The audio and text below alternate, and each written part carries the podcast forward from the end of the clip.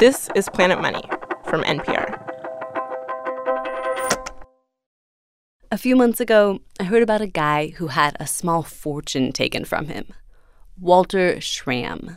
We got Walter on the phone to ask him about his missing money, and he was angry, but you should know that the angry version of Walter Schramm sounds like this. It would have been nice, but uh, I guess that's gone. Walter is very chill. And ironically, it's that trait that both brought him a small fortune and cost him it. Here's what happened Walter is Italian, and in the late 90s, he had the brilliant idea to start a company selling Italian specialty products online largely to Americans. Like coffee machines, pasta machines, coffee. At first, it seemed like things were going really well. core business. Except for that, around the same time, another online retailer launched Amazon. They were bigger, seemed to have endless money. They're not even worried about turning a profit at this point. But this is not where things go south for Walter, really.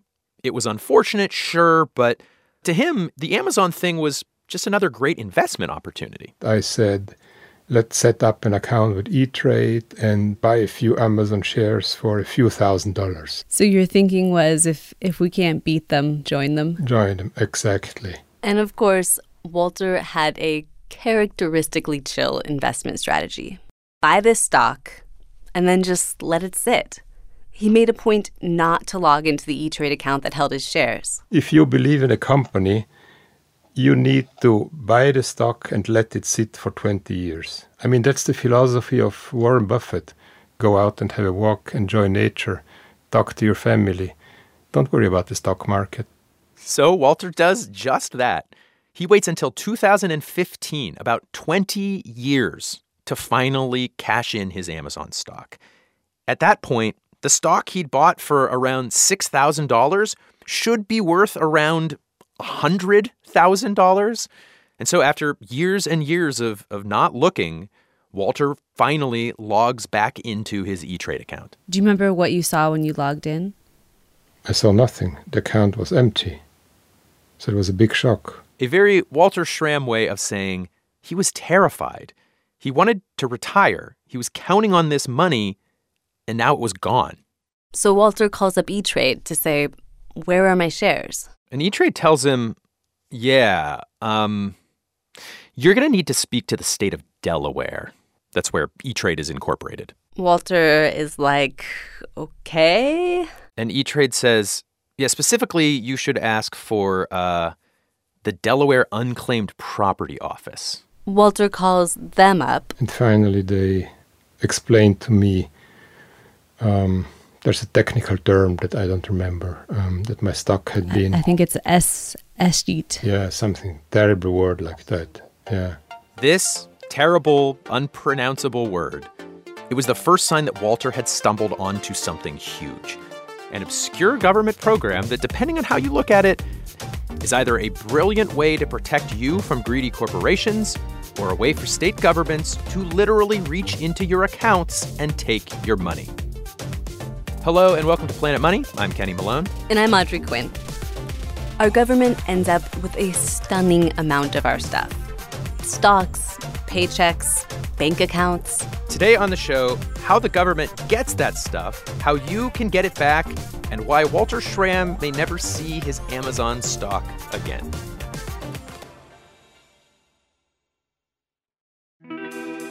Planet Money has a newsletter straight to your inbox. It's just the right amount of economics weekly. Go to npr.org slash planetmoneynewsletter.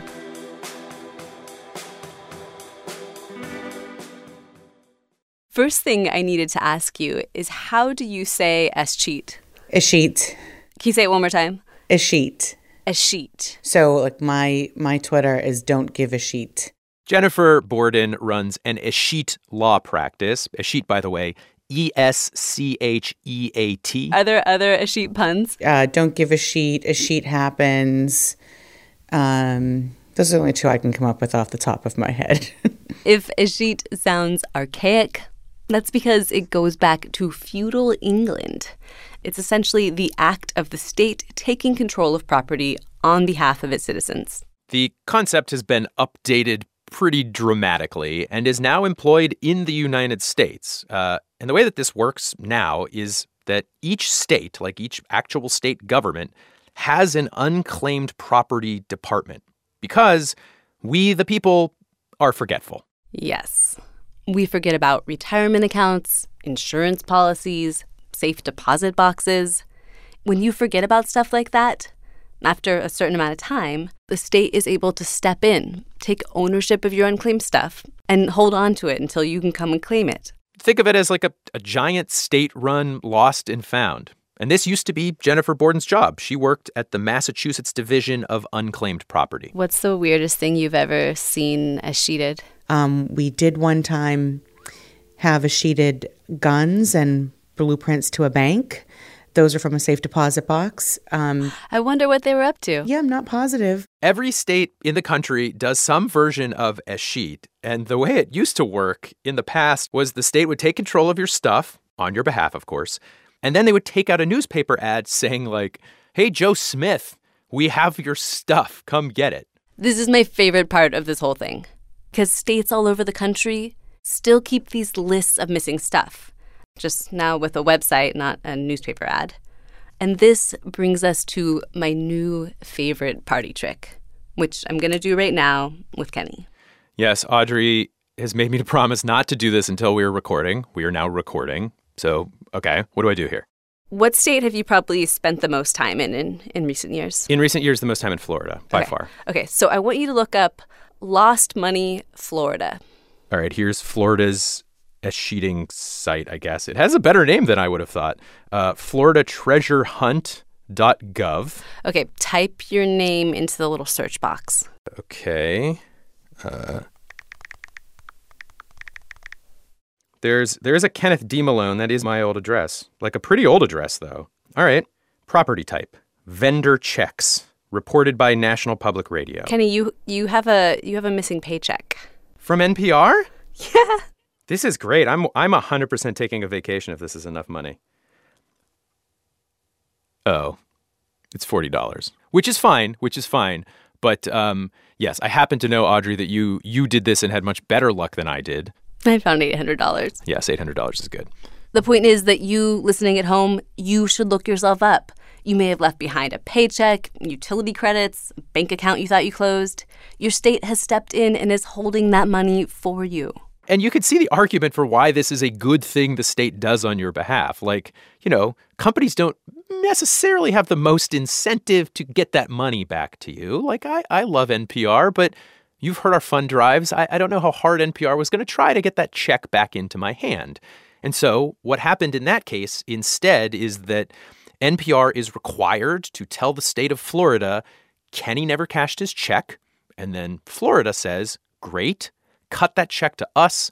We're going to hold on to the money for him, and now he can file a claim for it. Some version of this happens in every state for all kinds of companies.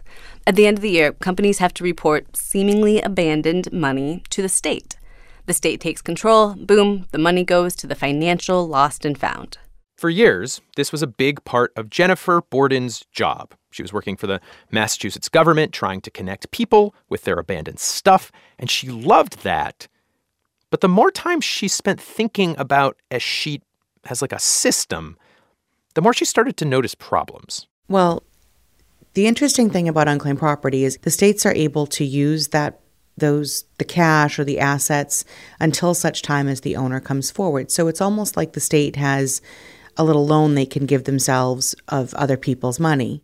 And it is a lot of money. States are taking in about $8 billion a year of unclaimed property. And about two thirds of that money stays unclaimed. So in most states, it just gets folded into the state's budget. Unclaimed property is the fifth largest source of revenue for California. It's the third largest source of revenue for Delaware. Unclaimed property all across the country helps fund public programs, which might seem like a good thing, but it can create some perverse incentives. Do we do a good job getting money back to people or do we just let it sit here and we don't have to raise taxes? Yeah, it, it just seems like a conflict of interest. Cynically, yes, because if you do your job well, you don't have any money left. If you don't do your job well, the penalty is that you have more money to keep in the state coffers. Now, Jennifer is careful to say the people at unclaimed property offices want to get unclaimed property back to the rightful owners. It is the best part of the job, she says. But maybe there is a systemic problem. Like this Escheat system is supposed to stop companies from turning your forgetfulness into their profit.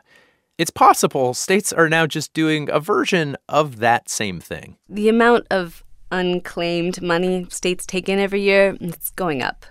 And states have gotten a lot more aggressive in how they take the money in the first place. The more Jennifer considered all of this, the more she thought maybe my Escheat talents would be better spent elsewhere. She still thinks that Escheat is, on the whole, a great system, but she now helps people and businesses protect their money from Escheat. Is there like a playbook for states to bring in more unclaimed money? Sure. Like- so um, there are a couple of things that cause additional revenue to come in, excuse me, additional unclaimed property to come into a state, which could turn into additional revenue. Jennifer says states are getting looser with their standards about what qualifies as abandoned property. For example, it, it used to be that an account was deemed abandoned only after a piece of mail was sent to the account holder, then got returned by the post office. The person couldn't be reached. But now, in a lot of states, property gets labeled abandoned just because a person didn't check into their account or access the account within a certain length of time, which I don't know, like that feels like a sneakier kind of standard. Also, in a lot of states, the length of time before your account is deemed inactive, it's been shrinking. States are stepping in more quickly to helpfully take a hold of your money. And all of this brings us back to Walter Schramm, the very chill but actually quite mad investor who bought a bunch of Amazon stock back in the 90s. I think it's a mistake to check the stock market. You know, it makes you nervous, you don't sleep well. Walter's very patient investment philosophy buy stock, then check back in 20 years. He thought he was being a smart investor. The state of Delaware thought he'd forgotten about his stock. They sheeted it back in 2008. They hadn't told him.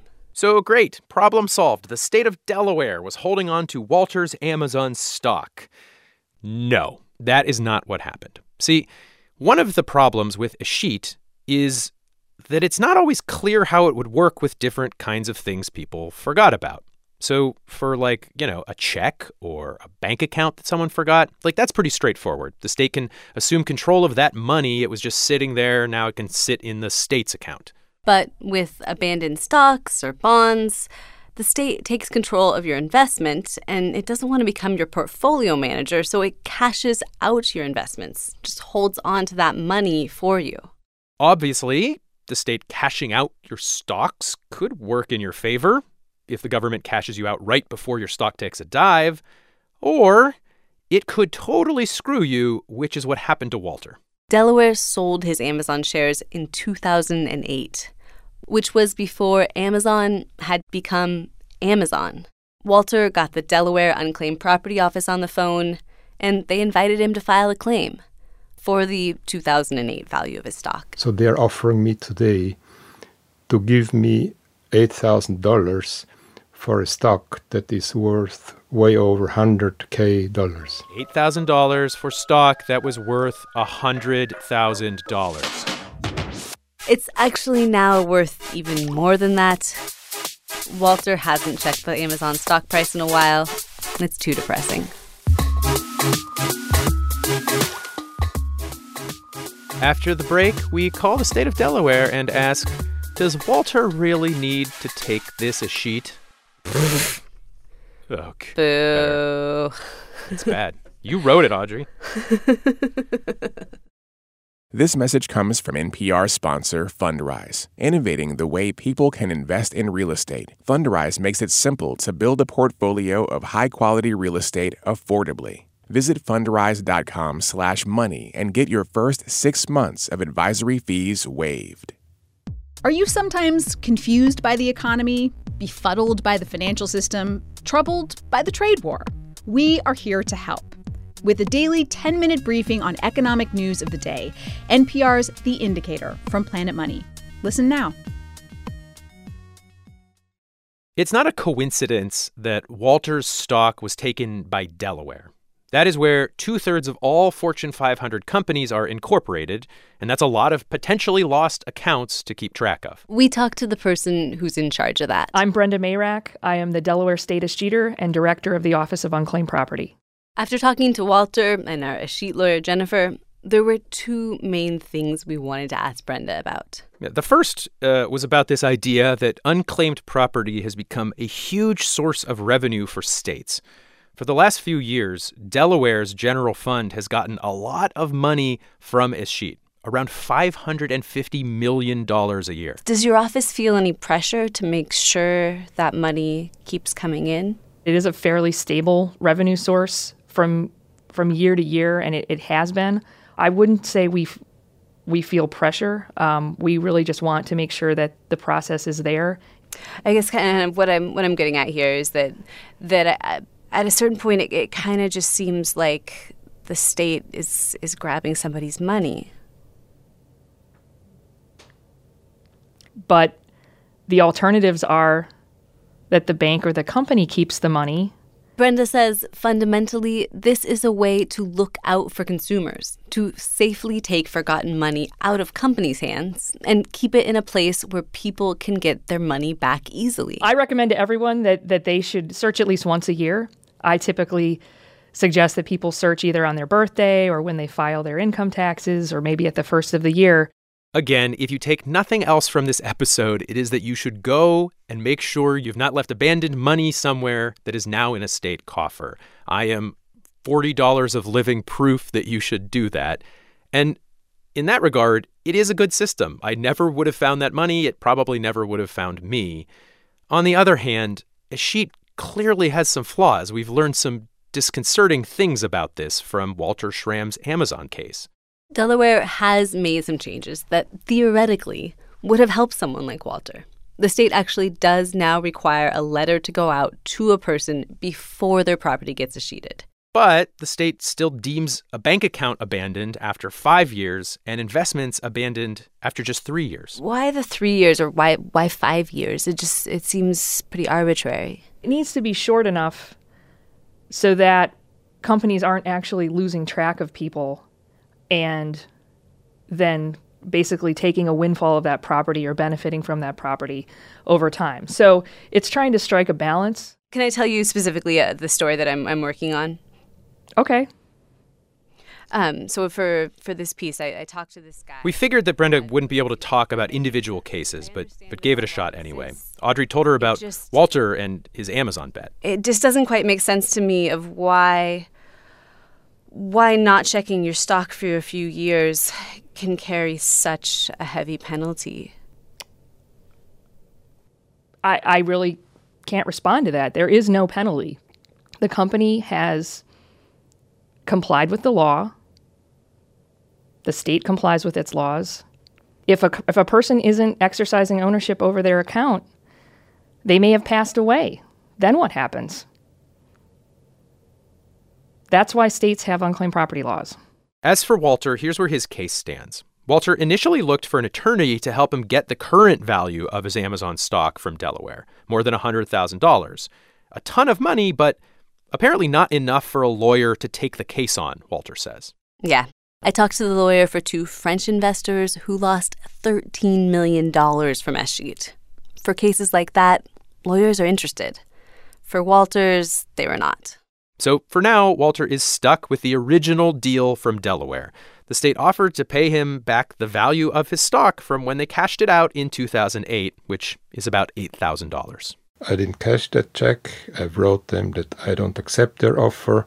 I am sure the way Amazon is growing, their stock will be 20, 30 times the value of today in 20 years.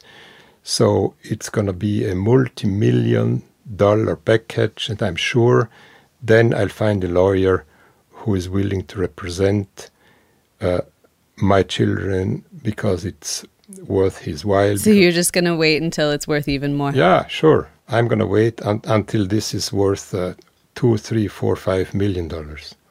So that's the plan. The hope is that at that point, it'll be worth it for a lawyer to take on the Schramm descendants case, and they'll get Delaware to settle, which does happen sometimes. In the meantime, Walter has found a different investing approach. He's bought into Google and Facebook through a firm based in Europe, where they do not escheat accounts.